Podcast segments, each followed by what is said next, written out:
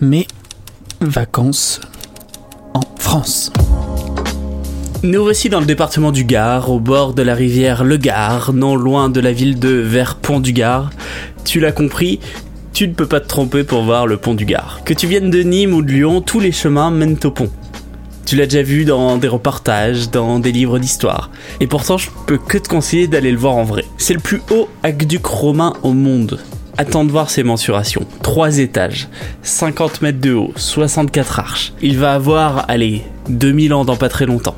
Et il a été construit par un millier d'hommes en seulement 5 ans. Ça, c'est de l'ouvrage. Pour le voir, tu as plusieurs solutions. En voiture, tu as deux parkings. Un sur la rive gauche, un sur la rive droite.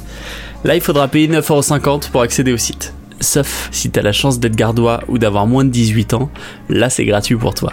Alors ouais, payer pour voir un pont, ça te paraît pas logique. Pourtant, tu vas pas vraiment avoir le choix, parce qu'il est pratiquement impossible de le voir de la route. T'as aucun point de vue, spot où tu pourrais t'arrêter pour l'apercevoir.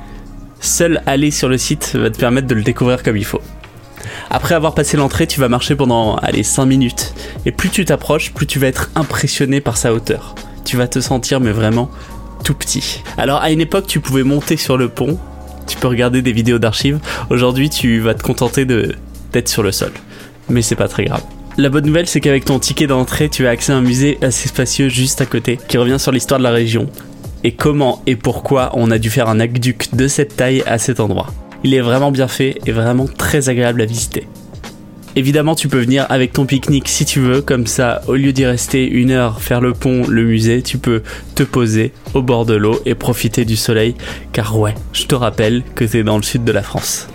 La voiture, c'est pas la seule option pour y accéder. Tu peux y aller à pied ou à vélo. T'as plusieurs chemins de randonnée qui le traversent, et notamment deux GR, le GR6 et le GR63. Alors attention, ils sont vraiment très grands les GR, mais tu peux les prendre en cours de route évidemment, et partir de la ville d'à côté, et accéder facilement au pont. Si t'as le pied un peu plus marin, tu peux louer des canoës et des kayaks, descendre le Gard tranquillement et naviguer en dessous du pont. Tu trouveras tout hyper facilement, tout est bien indiqué. En tout cas, j'espère que je t'ai donné envie d'aller voir le pont du Gard.